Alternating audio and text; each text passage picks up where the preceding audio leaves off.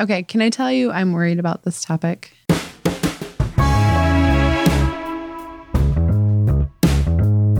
What is today, Tuesday?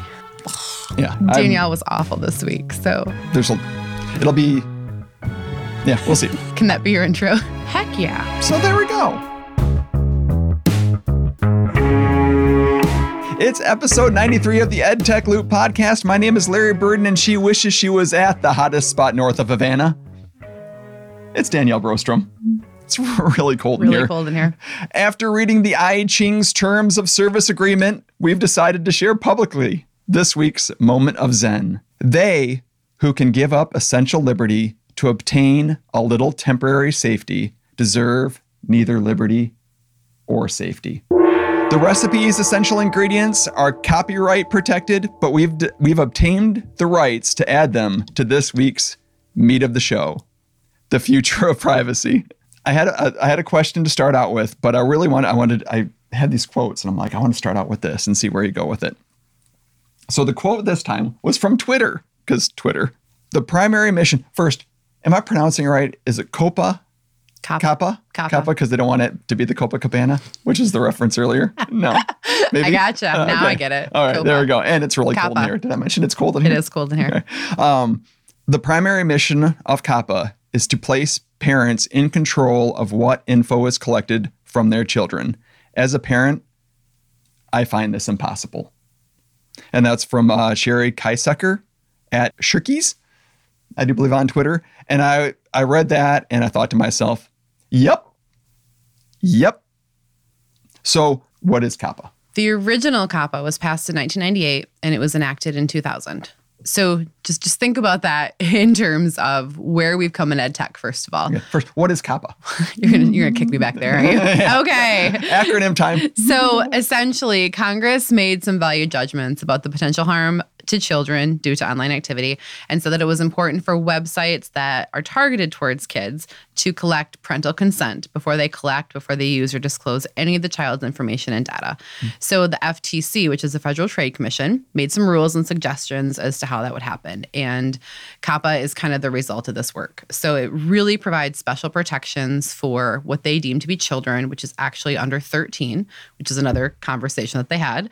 Um, but it's it really just tries to protect our our littlest our littlest littles um, for their online activity. So it's uh, what I was saying is it's interesting because the fact that this was thought of in 98 when the internet was really just starting to gain some traction and then enacted in 2000 that was 19 years ago there was a small update done in 2013 which i want to talk about later but there's a lot that has happened since then, which is why I think last week, the reason this topic came up on my radar at least, um, last week the FTC had a workshop called The Future of COPPA Rule. And they had an entire day's worth of some experts who were talking about this digital playground idea. And they had they had panels, they had experts, and it was just amazing and fascinating. And that's actually why I was late to record the podcast today because I was sitting in my office watching the the um the tape from last week. So You are correct. Nerdy. I know so nerdy. Very nerdy. but I will link it up in the show notes because I think there's some really good there's some good information and there were some sessions that were really really good. So I will uh, point those out. It seems to me that in the um, early 2000s, actually a little bit ahead of the game For sure. at that point in time. Oh yeah. You know, uh, so some very smart people saw that there was going to potentially be some issues. As we've gone through the next two decades, it seems like we've kind of dropped the ball. We have we have dropped the ball, but it's I don't think it's really our fault. I think the if you look at the even just the amount of mobile devices in the home from when this was enacted to now. I mean you went from like 41% had smartphones to like 95% have smartphones and they're putting their kids on them. Just that tidal wave of an increase in devices it was dramatic and it was game changing and i think we as as parents and teachers are trying to keep up i think our pediatricians are trying to keep up the researchers are trying to keep up and everyone's just trying to figure out how to manage it all. I don't think that um, we meant to drop the ball. I think that it was just all of a sudden the tsunami was coming at us and we were like oh whoa i wasn't prepared for that. So i think that um and I mentioned that in 2013, they did do some updates to it. They said things like, um, hold on, I'm going to grab my notes because this is a really, really meaty topic. There's a lot of notes. There's a lot of notes. a lot of notes. But they did um, increase the protections. They said that we are going to um, talk about new forms of PII. So, so PII um, is are all the things that we use to to identify kids. So they are now talking about behavioral advertising. So identifiers that can recognize a user over time and across websites that that can be considered PII. And photos and videos and audio files can be a kid's PII. So if you're putting an audio recording of a kid online, that's their personal identifiable information. Um, geolocation is also included in that. They increase some new forms of parental consent, so some new ways that parents can say, yes, I approve of this site or no, I don't. And then they also um, increase the coverage to talk about like Internet of Things devices, like little VTech tablets and things like that. Um, and platforms like YouTube were included for the first time. So it was good that they made some changes there. And I think and they talked about this in the in the panel that there's there's a lot more that they still need to do and some countries are further ahead than us, like looking at um, the GDPR that's over in Europe. They're a lot more strict and they do provide people more control over their data. And uh, California enacted some laws to um, increase protection for kiddos under 16. And that if you're a business, you have to have like an age gate on your website that says, Are you for sure over 16? And they have to opt in or opt out. Um, it's not perfect, but I think sounds sounds less than enforceable. It, it's yes, it is unfortunately, but I think the fact that people are talking about this and people are asking for more regulation um, is just showing that we don't quite understand. We don't quite trust what companies are doing with our data. So um, it's good that people are talking about this. It's great that they had this entire day of experts talking about this rule and how they can make things better for kids you know, briefly going through the thread, the corporations don't have a handle on it. The users certainly don't have a handle on it. Mm-hmm. I think there's a there's a, a lack of understanding on some of the basic issues, probably because it is going so fast. I forget the TED talk. Oh, it was the the Google designer. It was one the, a former Google designer okay. that um, brought up that really attention right now is the commodity. That's the currency. And I don't know if I don't even know if companies really recognize, you know, or the powers that be really recognize that that is the case, even though they are marketing to it. Um, one of the stats that did come up was, you know, 53% of kids ages three to four have already been online and have an online presence. And by the age of 18, every person has at least 70,000 data points, trackable data points. Oh my word. And and that I have to say I wouldn't doubt if that's old data. Yeah. It came in reference to a particular business owner that mentioned that things aren't marketed, that their digital devices, their online devices aren't marketed to kids. Either that was just a lie or there was a lack of recognition that since most most things online are based off of algorithms, anytime something is getting tracked and the, that data is getting logged, the algorithm is going to feed marketing to the child. They're going to give them what they want based on the clicks and those data points. So even though this the device isn't specifically marketed to the child, which I don't necessarily right, buy right. either, but it's a soft currency. Even as a soft currency, that being attention, the algorithm is marketing to the child, specifically the individual child. We are allowing that that currency to be spent. You should. Actually, I told myself I wasn't going to get on a soapbox, and that, that took good. about five minutes. It's a little soapbox. you should go back, Larry, and watch the section of the FTC workshop. Um, the first person who spoke, her name is Jenny Radesky, and she's from U of M Medical Medical School. Um, she was fascinating with the research that they've been doing down there on app design, data collection, and policy implications. They did a content analysis of 135 apps that are marketed or played by children that were found in the kids section of the App Store. So these aren't necessarily um, ones that were recommended for kids, but they were one that they said, sure, kids can play them. We'll throw, throw them in the kids section. And they And again, not, not to interrupt, but they're not recommended for kids. But if a kid is on the App Store and the data points that they're placing on the App Store lead them there, Yes, guess what? It is yes. marketed to kids. Right. And they found on those apps that were marketed towards kids lots of pop up ads, bannered ads, sponsored content. And some of them said things like sponsored content, but they're marketed towards preschoolers and preschoolers can't read. So you're trying to get them to click on those things. Um, some of the ads even had inappropriate content for kids, guns and knives, adult themed content. The ad networks aren't filtering out the adult ads and they're also using an adult centered design. They're trying to apply that to kids. And kids can't kids can't distinguish. All the research shows that kids even school age and school age and under they can't distinguish what's going on with that advertisement. So applying an adult center's design to kids apps is really um, something we as a consumer need to need to fight against because kids deserve content that is designed for them and that is safe for them and that is just not going to put them in situations where they're seeing all these things it's not fair And that leads me to the question. So what is age appropriate design? I saw that a lot mm-hmm. in a lot of the the tweets. What does that mean? i would look to pbs as a leader in that if you look at the stuff that pbs is putting out they are always thinking of the end user and the child i mean it, man it goes back to mr rogers neighborhood you know? I mean I, I know but that was designed for a child and what a child needs. And i think that I think as a culture and as a society, we need to recognize that kids need something different and kids deserve something different. And even if you look at the number of kids that are playing, we talked about the content that was marketed towards kids, but a lot of the kids are playing the content that isn't marketed towards them. And how do we how, how do we keep them safe? I think it's our duty to give kids a better experience. And I would look to PBS as a leader in that. So a couple things. Talking about uh, Mr. Rogers, Oh. See, And, uh, I did it too. And I want to bring up something called the Children's Fire. I think we may have talked about this as well. By uh, it was a a book by um, Tim Macartney, and he also had a talk, and we'll link in the show notes to the talk So I think it's really important.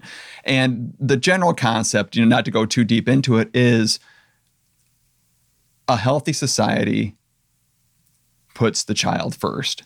And when they're making decisions on an adult level, the first question that's asked before any other question is Is this good for our children?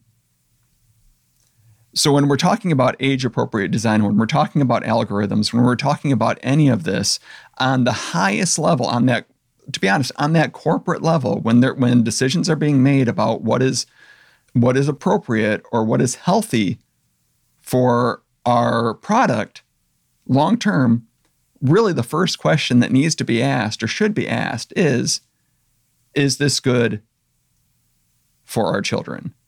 Until that happens, a lot of the conversation around COPPA is going to probably miss or is going to be hard to enforce or hard to establish because the will behind it isn't there. PBS is doing a very good job, but if the algorithm isn't leading the child to PBS, the child's not going to see it. Their decisions are going to be led someplace else. And as Sherry uh, Kaisecker had said, as a parent, I find it impossible to keep track of those data points and really manage my child's online identity without it being a, a real community effort. I think it has to be. I don't think it's fair to put that on parents. And I think that's what our tech companies and our app makers have said. They've said, well, parents need to use this monitoring software and parents need to do a better job of being next to their kid when they're using their device to make sure that they're doing what's appropriate. Yeah, we should. But wow, that is mm. so ridiculously hard. And you can't put another thing on my shoulders because as a parent,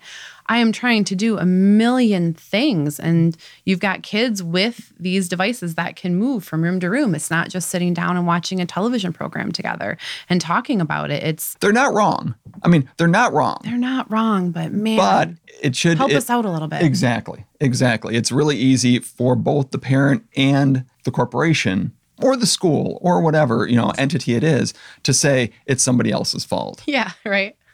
And uh, I'll go back to the the, the children's fire until all the parties involved start with the question is this good for the child? We're probably going to miss the mark. It really does affect how our children are perceiving the world and how they're educated and how they grow and what society they grow into. And I think ed tech needs to be talking about this. I know that sometimes when I have this discussion with my teachers, they're like, what are you doing? Everyone else is using this app. Nobody's talking about this. Why are you why are you bot why are you putting a lid on this? And I I feel like okay, not everyone is talking about this yet, but man, we have to be, especially in ed tech. ISTE did a survey and districts with over a thousand students, which I mean, we're over 10,000, but districts with over a thousand students are using approximately 548 different ed tech tools.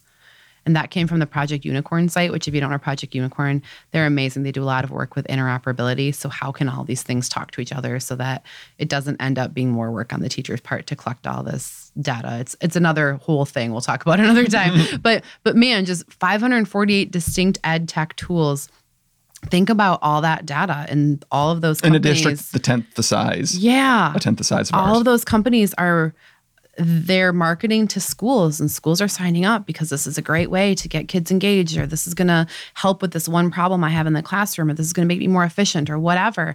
But you can't rely on those tech companies to protect our kids' data. We have to be we ha- we have to be on it and we have to check it and we have to use something else if that doesn't do what we want. I think this is a discussion worth having and especially especially in ed tech. No matter what we do, there's data points. Yes but we can do a better job for our children. Our children deserve better than what they're getting right now. They deserve to have control of their data. They deserve to say no, I am I am 6 years old and I shouldn't be tracked and marketed towards. We like what you talked about, we need to do better for our children if we want them to grow up in a society that just makes sense and is good for them. Well, I think we already have lost or don't have a handle on the ways in which our simplest attention is affecting the environment that's put in front of us. It's not 50s advertising. It's it's a lot more subtle, it's a lot softer and a lot more invasive and we don't see it and we certainly don't see it for our kids. Here's what I think is encouraging though. There are experts looking at this. There are experts that are talking about this and they are trying to make this better that's important. I think five years ago, if you went to go back to ed tech, if you went to any of your big ed tech conferences, this was not on anyone's radar at all. So I think the fact that you will see sessions about this and people are talking about about data and how we can do better for our kids, that's encouraging. So this isn't Black Mirror. Thank you.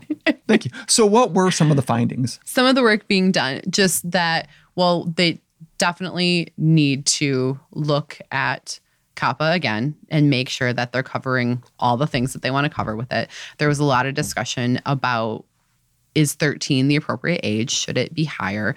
Um, no decisions were made. It was just a discussion among experts. Um, and then I think one of the big things that they kept reiterating was that there is some potential harm with using emerging technologies. And they were concerned that people were going to go, oh, this is bad, we're out. But there's so much good there as well. So I think you can't get freaked out and totally cut yourself off from everything, which we talk about that a lot on this podcast. There's a lot of good things about about e-learning that we can, you know, data can help support teachers make better decisions and we can really zero in on what that individual child needs. And we can do a lot of good things with um, letting kids be creative. And that is not necessarily bad. No, data is not necessarily bad. And all, all those online things that we used to do those those great things, they do collect personal data. But we, we just need to be cautious but the fact that that it's not all bad i think that was a big thread throughout the conference. And then they also talked about whether um, schools and teachers can continue consenting on the behalf of parents. Because right now they can. There's a school official designation or something like that where i can say that yes we need this for school. Um, I'm going to consent on the behalf of parents and let my kids use this. But parents should really be in control of their minor status. So there was a lot of discussion about that. I think that the FTC is going to revisit this and that, you know, time will tell what kind of protections we can put in place for our kids. But I think it was encouraging. The fact that the discussion is happening is Right? a step in the right direction. We're talking about it on a podcast. And the, Nerds. the, there's so much more meat on this bone. No, I'm I think there are definitely some articles and some images from the recording that I want to link up and the recording and I'll do that in the show notes. Going back to the what is age appropriate design, as we're bringing our children through the school system, incorporating appropriate digital literacy as they're going through when they get to 13, the hope would be they're more literate, digitally literate, and able to handle some of the decision making regarding data and privacy at that point because they've been made aware and educated appropriately regarding it. Boom. Can you tech tool of the week me? Is it? Is it that time? Is it, tech tool of It the week time? It is. Tech Tool of the Week. It is Digital Citizenship Week, and there is um, a growing hashtag on Twitter, DigCitCommit, where people are talking about um, what, what they can do in the next however long to increase their awareness or their students' awareness of digital citizenship. So um, I I just have to talk about Common Sense Media again. Um, I think that's my tech tool of the week. That is an amazing resource. And no kidding, every single time I go there to look for something, I find something new that I didn't know was on there and I get really excited about it. Their lessons that they offer for educators K 12 are fantastic. They're short, they're to the point, and they cover a wide range of topics in digital citizenship and media literacy. One of the things that they found in the research is that um, we talk to kids about if you ask them about this privacy and data collection all that stuff they they know about passwords they know that they should keep their password safe. They know that photo sharing is an issue. They know that they should ask people before they share their photo online. But though they don't understand the complex things about that you know a school has your data and social media platforms have your data and all of those things there are common sense media lessons around. So i think the more that we can talk about those those topics that are um, outside the norm, Common Sense Media is covering them. And they're talking about how images are altered and retouched and how companies market to you. And I just, I love their resources for educators.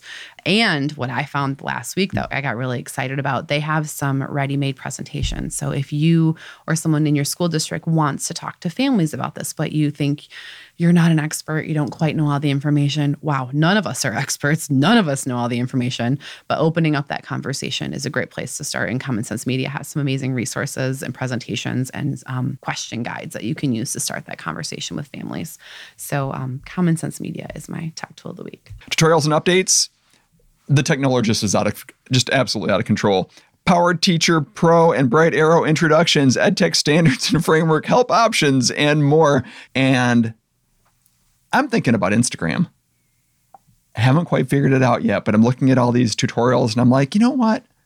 I wonder if we can do something with those on Instagram. So, you know, feel free to give me any feedback I'll on read that. the privacy policy and then I'll tell you. Ooh, ooh, well played. Boom. All right. In closing, follow us on Facebook and Twitter at TCAPS Loop. At Brostrom DA. Subscribe to the podcast on Podbean, iTunes, Stitcher, TuneIn, Downcast, Overcast, the Google Play Store, or wherever else you get your ear candy. Please leave a review. We love the feedback. Thanks for listening and inspiring. I'm going to edit a decent amount of that out.